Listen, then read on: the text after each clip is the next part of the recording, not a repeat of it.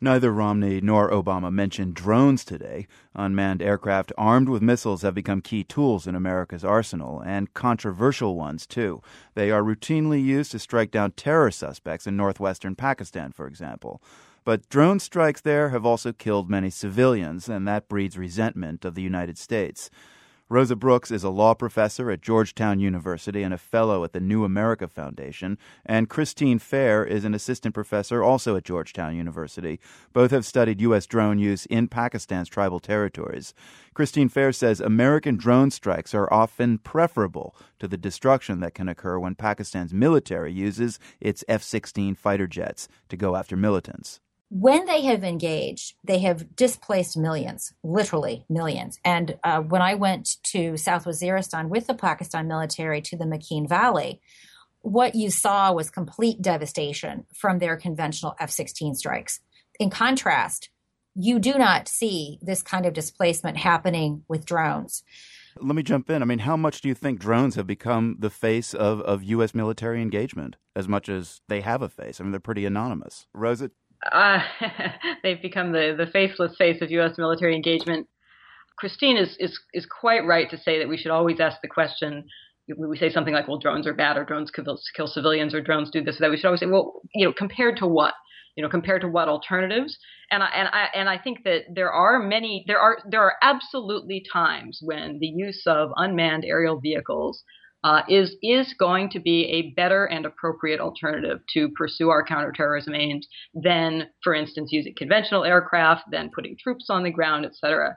The tough question, though, is that even when we do the right thing for the right reasons, uh, two tough questions, and one we can save for later in the discussion, if you like, is, is, is the rule of law issues, and the other is what you might call the the strategic communication issues that perception as we as we have seen in recent weeks over the uh, riots in Libya and elsewhere, perception can matter as much as reality. And particularly when we're talking about a program that remains largely covert and unacknowledged, the perceptions of the program, not just in Pakistan, but globally, including in, in allied nations, can hurt us quite badly, even if we believe it's entirely wrong.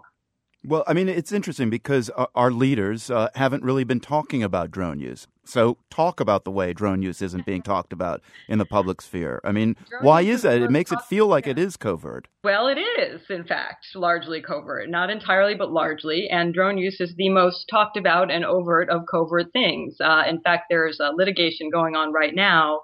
The ACLU, the New York Times, and other other actors uh, are seeking records from the intelligence community relating to drone strikes that, that, as the administration would put it, may or may not have been carried out by the CIA.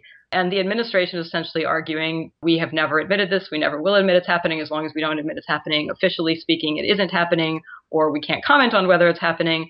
Meanwhile, of course, uh, many senior officials from President Obama uh, to Leon Panetta, both while he was CIA director and in his current position as Secretary of Defense, have seemingly alluded fairly transparently to the drone program, commented on it, as have other senior officials. So we're existing in this strange world in which, because no one has uttered the magic words, the CIA is carrying out a drone program, and here is what it consists of.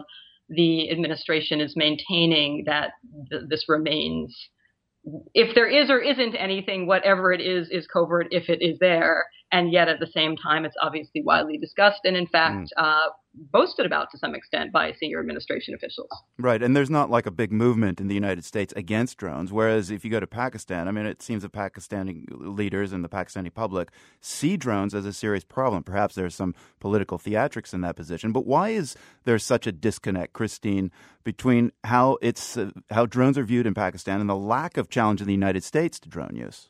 First of all, I, I would disagree that uh, with the claim that there's no opposition here. There is growing opposition. One of the impediments to transparency is not just the CIA.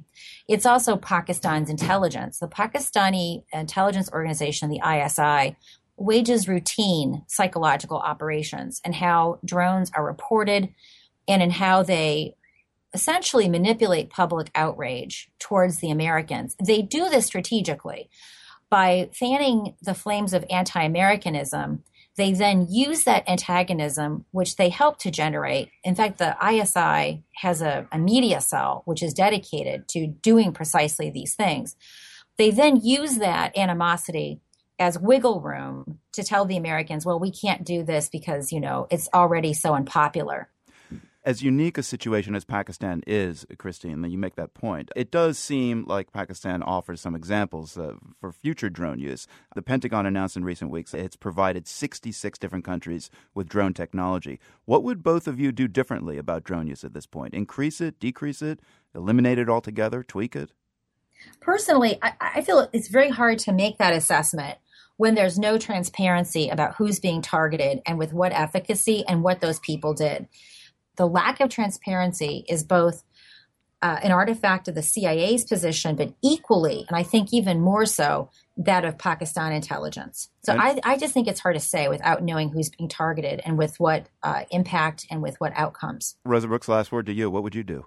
There's no way to evaluate whether this is working strategically and, in fact, getting us closer to a time when there we are safer from terrorist related threats emanating from those regions. There is no way to evaluate whether we are targeting the right people or the wrong people. There's no way to discuss whether we need tighter accountability, better mechanisms to prevent against abuses, et cetera, et cetera, because we really do not know and our government is not telling us. And while I think there are unquestionably moments and reasons for keeping information classified, when such a large swathe of uh, U.S. foreign policy goes black, you know, a, a swathe large enough to have, uh, as best we can tell, killed three or more thousand people, uh, an unknown number of whom may have been civilians. We don't know. That's a real problem if you want to live in a democracy. Rosa Brooks is a law professor at Georgetown University and a fellow at the New America Foundation. Christine Fair is an assistant professor also at Georgetown University. Thank you both very much indeed. Thank you. Thanks, Marco.